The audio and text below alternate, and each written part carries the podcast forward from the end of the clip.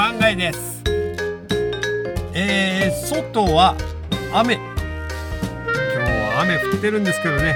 なんと車の中から収録しております。ですので多少ちょっと雨の音が聞こえますけどもうギリギリで撮影している撮影じゃない収録しているのでまあまあまあお付き合いください。はい。えー、前回入湾で1回の時間を短くしたこと。回から長すぎず短すぎずな感じで30分ぐらいにしようとしました。まああのー、その辺りはね調整しながらといった感じでまあ今後も尺は短くなりますけどまあたまに余裕があればね週に2回月曜日木曜日に配信できたらなと思います。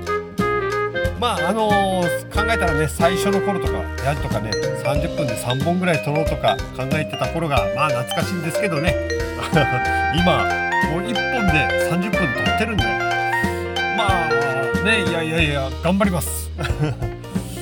で今回は九番がいつモールという工芸にも使われる材料を巧みに使ってさまざまな作品を作り上げるアーティストがゲストです。じゃあ今日もよろしくお願いします。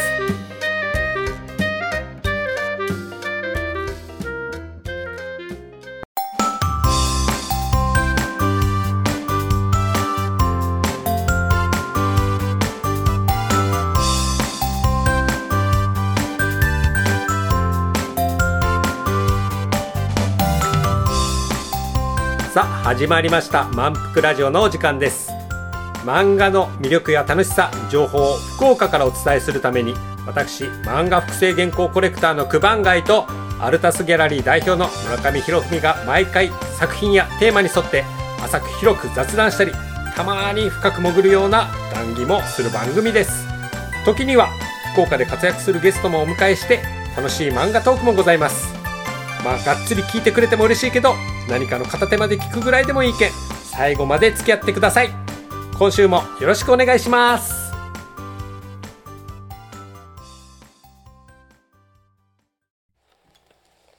出張九番がいつのコーナー。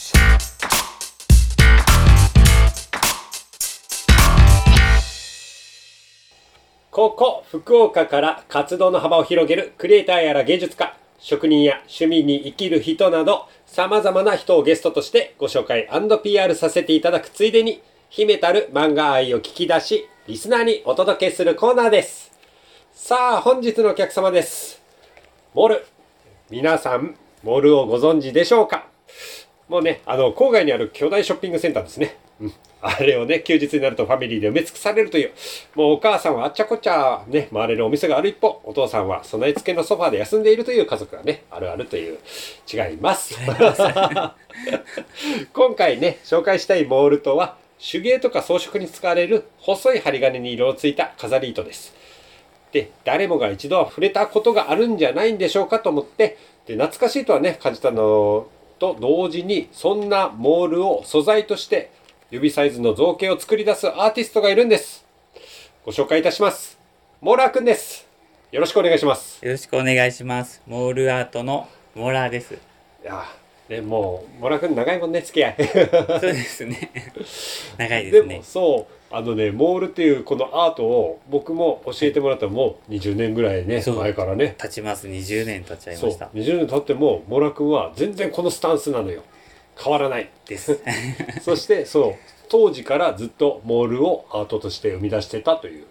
はい、そうです。モールを使ってアートを。うん。はい。でもね別にそのいきなり最初からモールをやりますって言ったわけではないでしょ？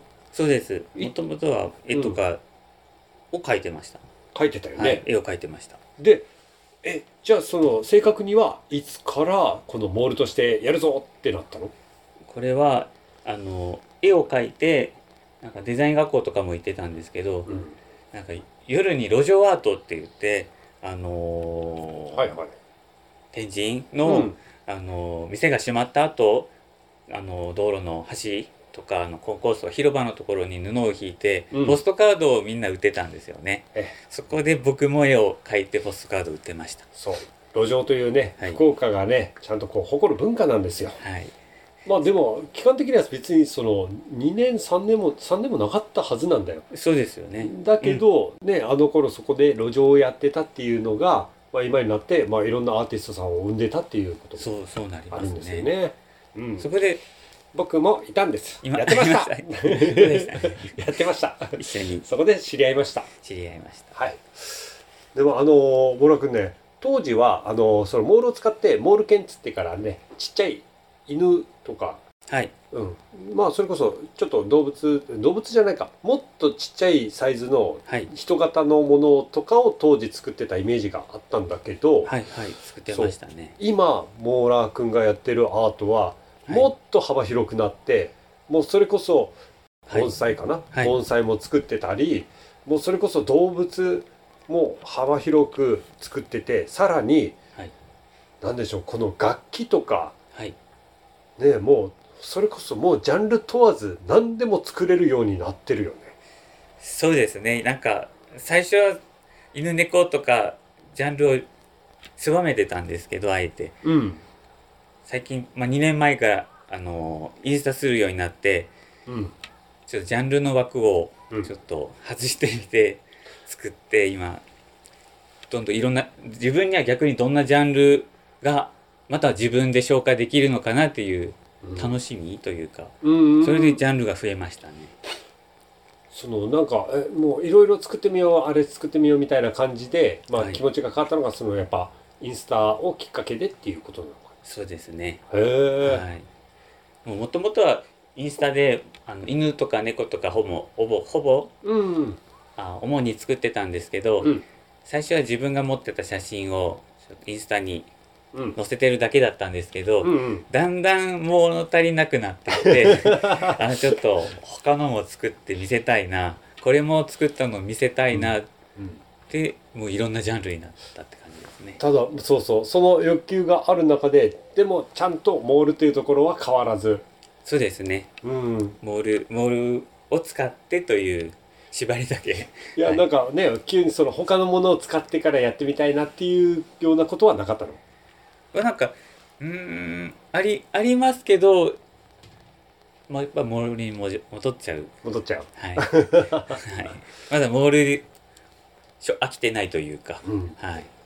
えじゃあその2年前からそのインスタでいろいろ作ってたじゃん。はい。だとしたら、えー今はい。どれぐらいの数になってる？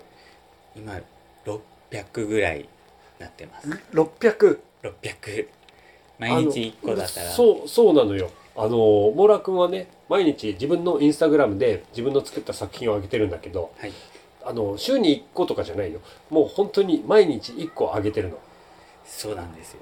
だから、うんそうそれを考えるとまあ確かに600超えるよなっていう、次日が経つと増えているという。うん。自分でも不思議なんですけど、うん、はい。なんか増えちゃいましたね。でもそうそのおかげであのインスタの方とかでも海外のファンとかお客さんとかも含めて、はい。い、っぱいなんかいろんな人から見られるようになったっていう感じが。そうですなってますね。うん、なんかよまあ夜中にそのアメリカの人とか DM で「君の作品面白いね」おー。僕の作品なんか僕の作り方があるから僕の作り方でモールやってみてとかなんか面白いですね。いろんな人僕の作り方でモール作ってみて作り方まあまあまあっておせっかいアイディアマンだ。そうです。へえいやでもそうやってやっぱ海外の人もこうパッと目にして「はい。ワオ!」っていうこうね思ってくれるっていうのはうんやっぱこの SNS の今のね時代だからこそこういった幅広い宣伝はすごいなと思います。いやー SNS ってすごいですね。う、ん。なんかそのさっきも話したんですけど路上でポストカード売ってるのとなんか似てるなと思って、なんかこう、もうスマホが路上なんですけどそこで投稿したら逆に昔は福岡のその天神のうん。通る人たちしか見てくれなかったんですけどはいはいはい。スマホでやると世界中に路上みたいな世界中に路上。その例えすごいな。まあそんな気持ちでやってますいやね。確かに確かにそう。でもねまあそれがちゃんとこうやって見てくれる人がいっぱいいるってことは、はいうん、いやいやこれからもどんどんどんどんやっぱ面白いものを作り続けていったらねはいきっと誰かもしかしたらねそうですジャスティン・ねビーバーあたりが。ね。ちょっとちょっと上げてくれただけでワオって。そうですね。でもそういうことがもしかしたらあるかもしれないっていうそうです、のがうん。はい、イースタにはそういう可能性がありますもんね、うん。ちなみにねあの村君こういっぱい今まで作ってるけどはい。この中で自分が一番気に入った作品ってあります？やっぱりあの,、ま、あの盆栽とか松とかはい。盆栽すごかった、あのもう20年前からうん。盆栽は作ってるんですけど、うん、いやなんかあの深いですね。なんか作ってる方も、まあ、そそれこそなんかあの海外の人に受けがすごく良さそうなイメージあるけど。そうですね。そうでしょ？はい。うん。盆栽も外国の方からも。いやー。おこれあのねちょっとこのラジオでしか紹介できないんだけど、はい。モーラー君の作ってるモールっていうのは基本的にはサイズもうそれこそあのセンチにしてももう5センチあるかないかぐらいのようなサイズものが多いのよ。あそうですそうです。でもそのサイズの中で細かくてちゃんとしっかりとしたものを作ってるからはい。ふわっとしたそのねモールのちゃんと質感も、はい。うん、生かしながらっていうところで。ありがとうございますだからその中で作ってる例えばあの細かい楽器とか、はい。そういったものとかもあの針金の部分。はい。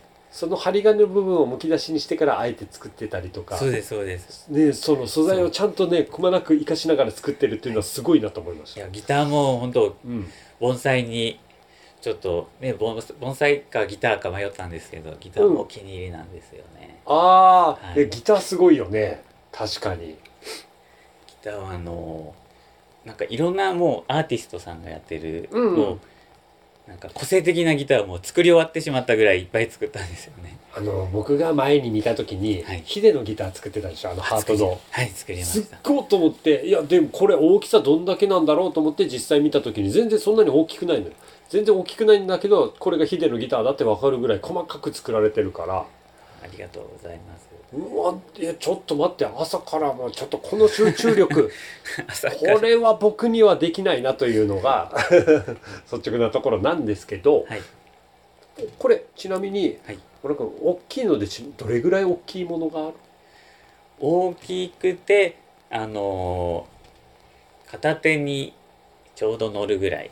片手にちょうど乗る。はいはいはい。乗るぐらい、あーあーあ6センチとか高さが6センチとか7センチぐらいが一番大きいです、ね。今ちょっと持ってこられましたけどここに象をモールにした作品がありますけどすごいな。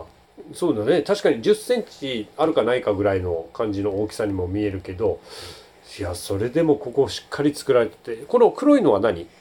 これはあの聴診器？お医者さんの聴診器ですね。ああこれすごい。あの象に聴診器をあくっつけてあそっか頭にある白いのっていうのはあのお医者さんが頭につけている。はいはいはいはいはい。すごい。なんかインスタでこれはちょっとお医者さんに見立てるうん。投稿がちょっと作ってみたいなと思って。うーん。いやこういうアイデアもよよほんと作っております。すごい。えー、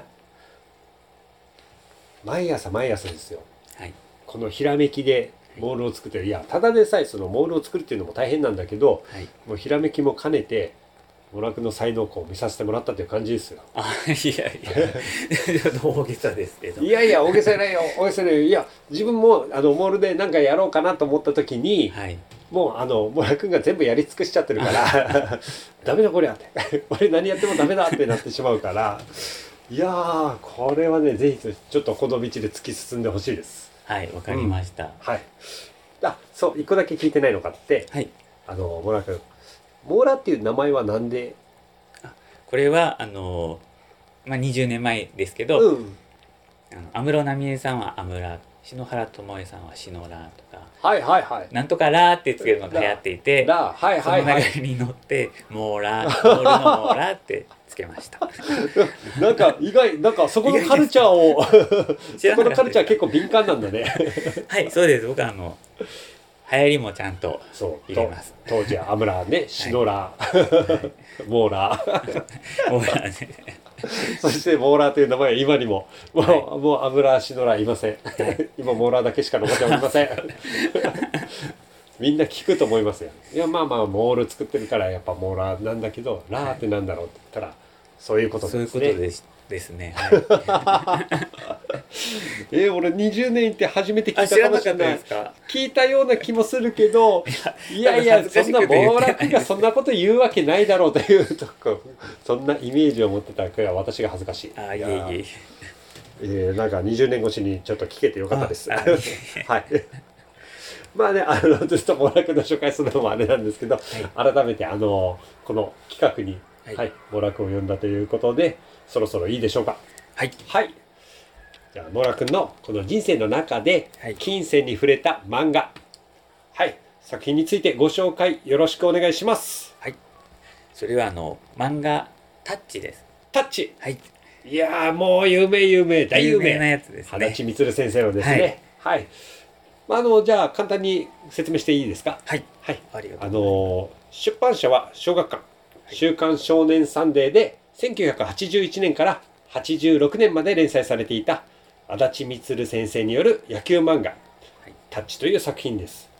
だけどあの足立満先生の「タッチ」っていうのはただの野球漫画ではなくて野球とラブコメを掛け合わせたもうそういった意味では初めての漫画じゃないのかな。うんまああのサンデーコミックス版ではね全26巻ってなっておりますけど、はい。まあ、以降に出されたワイド版とか全11巻。そして文庫版では全14巻。でさらにその後完全版では全12巻。そしてさらにその後完全復刻版としては全26巻。めちゃめちゃ出てるんで出すよね。てますね。だからそれぐらいもうはい。この「タッチ」っていう漫画は後世にどんどんどんどんやっぱ伝えられるというか、はい。うん、こういう漫画が歴史漫画の歴史を変えたんだぞっていう非常に大きな作品だと思ってますそしてねこの合計したコミックスのね総売上ですよ。はい。まあこれはあのデータの元で言ってますけど2004年の時点で1億部突破してるんですよ。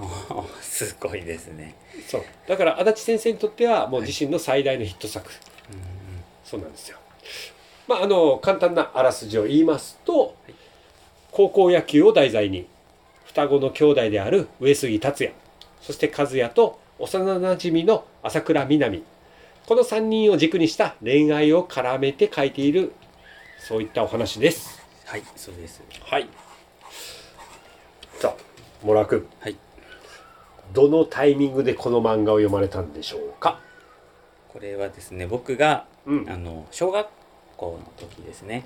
はいはい僕にはあのお姉2つ上のお姉ちゃんとうん2つ下の妹がいるんですけど、はいそのお姉ちゃんの方がタッチが好きでうん本棚にタッチがあったんですよずらっと。はいはいはいはでもともとコロコロとかボンボンとかしか読んでなくていうんギャグ漫画ばっかり見てたんですけど、うんまあ、家にお姉ちゃんがまあ持って身近にあるからちょっとパラッと読んでみるとうんまあハマってしまったというか初めてのなんか、ね、ギャグ以外の漫画というか。そうですね。まあ、コロコロとかボンボンにはない色ですよね。そうです大人というかなんていう、ないよね。うんはい、それがきっかけですね。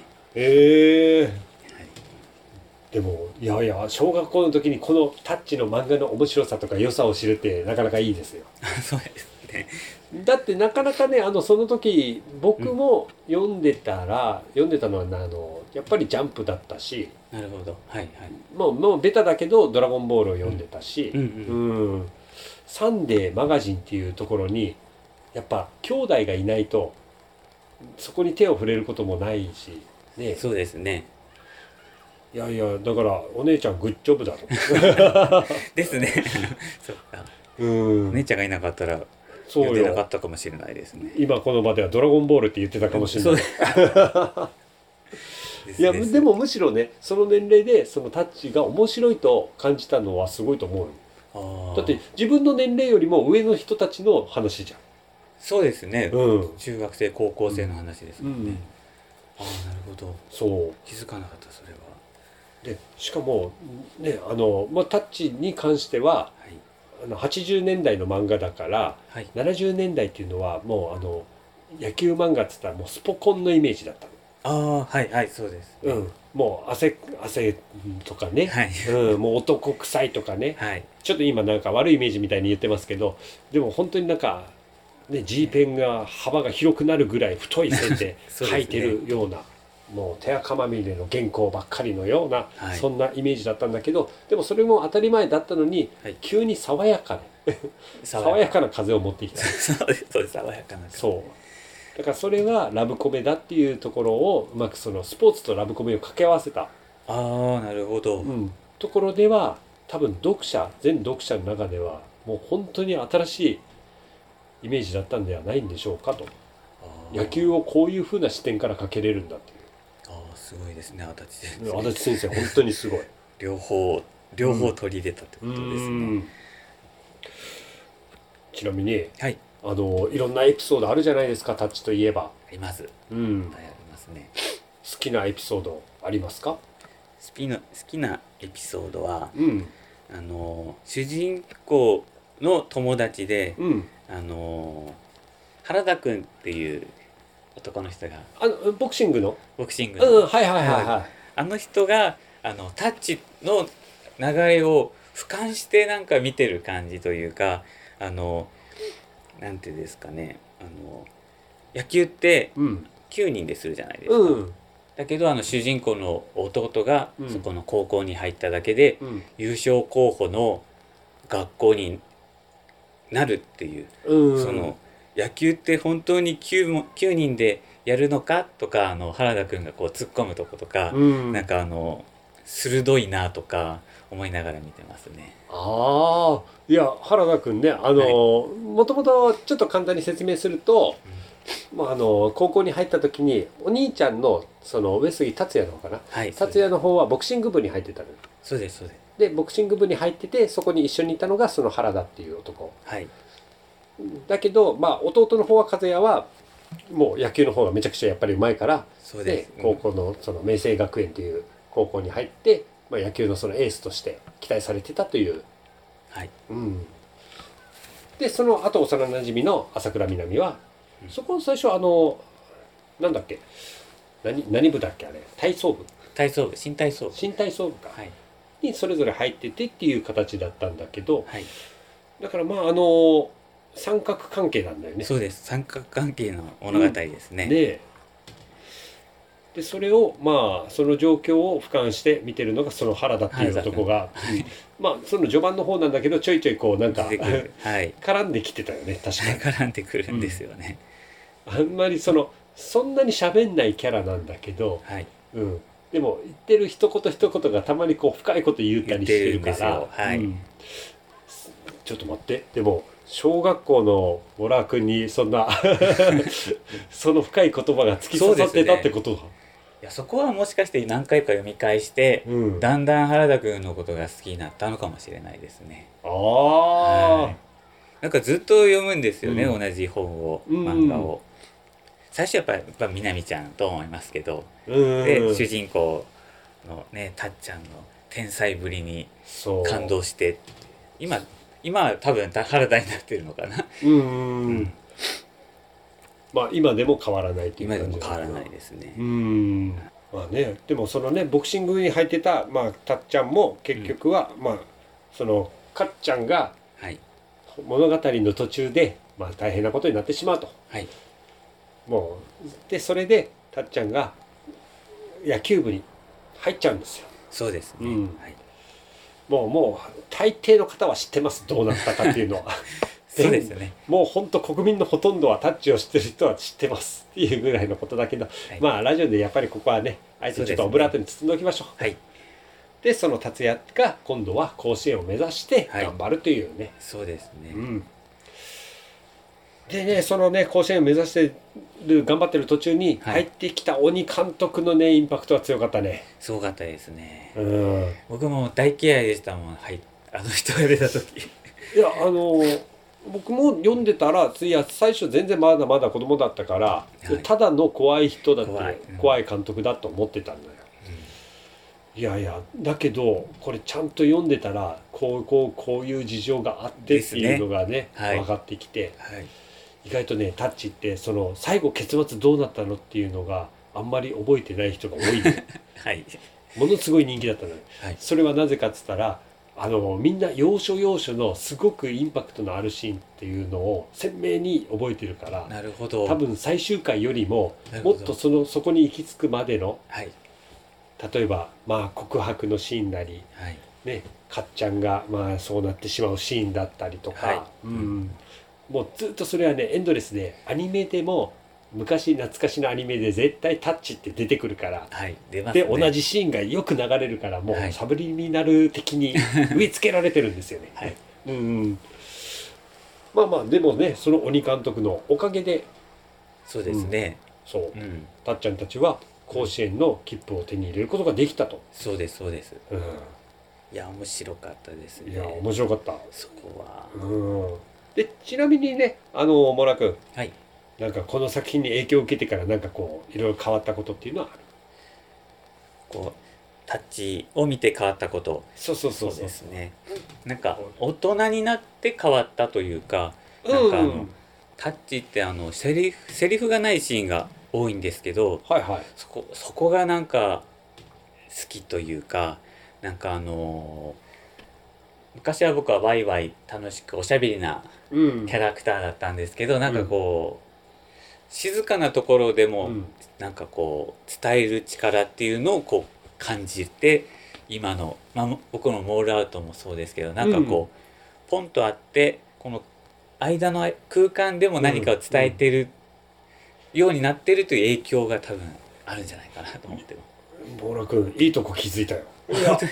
いやあのタッチで褒めるべきところは、はい。あのそういう間の取り方えいや、すごこれ個人的なところなんだけどーはい。あの何かあった時に沈黙で駒を進めてるシーンって何回かあるんだけど、はいはい。特にたっちゃんとそれこそ南のうん。シーンとかは、結構目だけのアップで会話してるシーンって多いのよ。ああはいはい。でそこってなんかいなんていうの？本当に背景の音もシーンってなってそうななってそうです、ん生活音だけの感じのこの演出の仕方。そう演出ですね、うん。うん。だからそれはもう小回りとしてその足立先生のテクニックの一つだなってそれはもうめちゃくちゃ思ってます。多分そこにはまってしまった感感じですかね、ああいやいやいいところに気づいた。びっくりした。それが好。きすぎてそのうん。甲子園うのん。背景のうん。モールというのもなんか作っちゃったぐらい好きですね。そうすごいの。えモラ君これ今日のために作ったの？いや、まあ、あ違うあ違う違う。でもすごい。あの甲子園のこのバックボードなのかな？これ。そうですうん。それをモールにしてるのよ。ちょっともうあのラジオだからちょっと実際絵は見せられないけど細かい。でこのここは全部針金の部分か。そうですね針金とモールとを組み合わせて、うわいやなタッチといったらなんかこういう感じなんですよね僕は。ーいやすごいな。作りたいと思っても作ってしまう。インスタで見れます。はい、じゃあちょっとじゃあ僕からの希望があれば、あのどこだっけ？タッチのねいいシーンがありますけどはい。あの住工業高校と明星学園のシーンがあるんですよ。はい。ありますあります。そう、まあ、そこのね新田っていうね男がねもはい。うミスターパーフェクト、はい。パーフェクトですね。そうもう何をやらせても形になる様になるっていう。はい。でまたその男が南ちゃんをちょっと狙い始めてきてるところで。そうですね。そう。である意味この住住高校とはい。明星学園の勝負の時にもうこれはその確かに高校の勝負なんだけどある意味たっちゃんとこの新田との勝負みたいな感じにもそうです。ね。南をかけての、そうですうん。そうです、はい。そう。でそこでね最後の1球、はい。うん、たっちゃんがピッチャーではい。新田がバッターでっていう時のその1球で勝負が決まるっていう時にはい。はい。その時の漫画覚えてます？覚えてますね。はい、そこの最後のシーンの、はい、ラジカセで勝利を伝えるシーン、はいはい。はい。はいはい。あのラジカセをボールにしてください。あのダダブルラジカ これはね、あのタッチ見てください。タッチでもうあの普通ねあの優勝しましたでバッターアウトで優勝って決まった時の伝え方が、あの直接アナウンスじゃなくてラジカセを通じてのそうです。そう伝え方なんですよ。すごいこの演出はすごいなと思って。すごいですそう。ね全然その野球に興味のないことをやってる人たちがあえてそのラジカセを通じて野球の中継を聞いてるっていうこの演出、なるほどうんなるほどだけど感動しちゃうんですよね。ラジカセなのに、ラジカセ。まあ当時はね80年代の漫画だからねはい。ラジカセはやっぱりねうん、大きかったけどね。うん。まあまあまあいやいやいやもうタッチアイは素晴らしいです。小楽君の。ありがとうございます。はい。結構見てますね。まあじゃあそういうことでモラ君の立ち会いを聞けたところではい。最後にあのモラ君の活動の PR 的なものをあればわかりましたよろしくお願いします。僕の活動の PR ははい。あの基本インスタグラムのうん。フォロワーを増やすというまずまずこれがまず第一ではい。そこから販売や個展という形はいで活動してますねこの販売そのまあまあ活動がインスタグラムとはいそうですで販売の方はどどこを通じてやっておられますか？販売はあの八店さんっていうあの東京に小さなお店があるんですけどそこで、あの僕のモールをセレクトしたものがはい売ってあるのとはい。あとあのもうインスタでダイレクトメールで僕は大販売してます、えーということはあのこのモールを作りましたねインスタでいつも上げてるじゃないですか。はいでそれを見て、まあ、お客さんが「このモール欲しいください」みたいな感じで来たりも来るんですね。来ます。もう投稿して1時間でくださいみたいな、え あります。そういうのがあるんだ。わはい。すごい。はあいやいやいやいやもうぜひぜひあのちょっと気になる方はあのモーラー君のホームページ。えっ、とこれは検索はもうどうやって調べたらいいですかね？あの綴りで言ったらいいではい。いいですか？あいいですよいいですよ。M M O O L L E E R はい。ドットドット。T H はい。T H でインスタグラムのあと続くあですね。あ、moler.th でモーラーですね。はい。はい。いやいや、ありがとうございます。ありがとうございます。もうモーラー君のね、作品をそのタイムリーに買いたい人は、ぜひぜひ、はあの毎日インスタグラムをチェックしてください。はい。はい。お願いします。以上、クバンガイーツ、本日のお客様、モールアーティストであるモーラー君でした。どうもありがとうございました。ありがとうございました。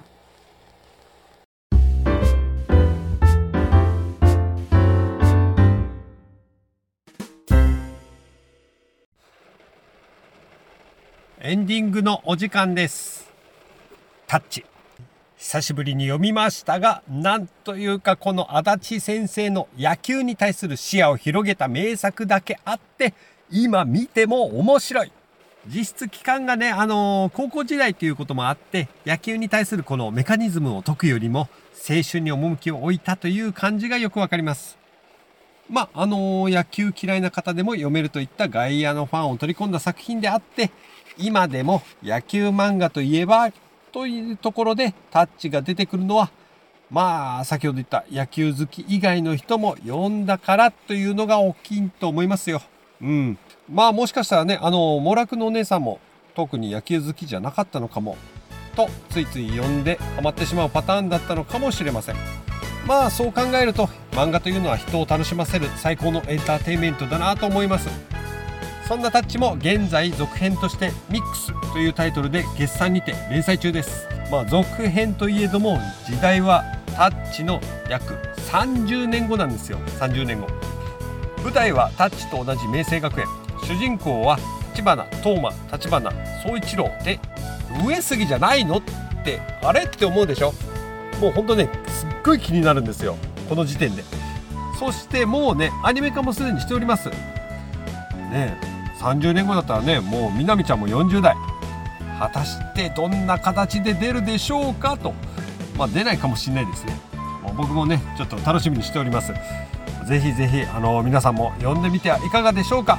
ではでは次回もよろしくお願いします。九番街でした。じゃあねー。満腹ラジオの情報は満腹のツイッター内で発信しております。現在トークテーマを募集しております。ツイッターアカウント G メールとともに漫画福岡 MANGAFUKUOKA となります。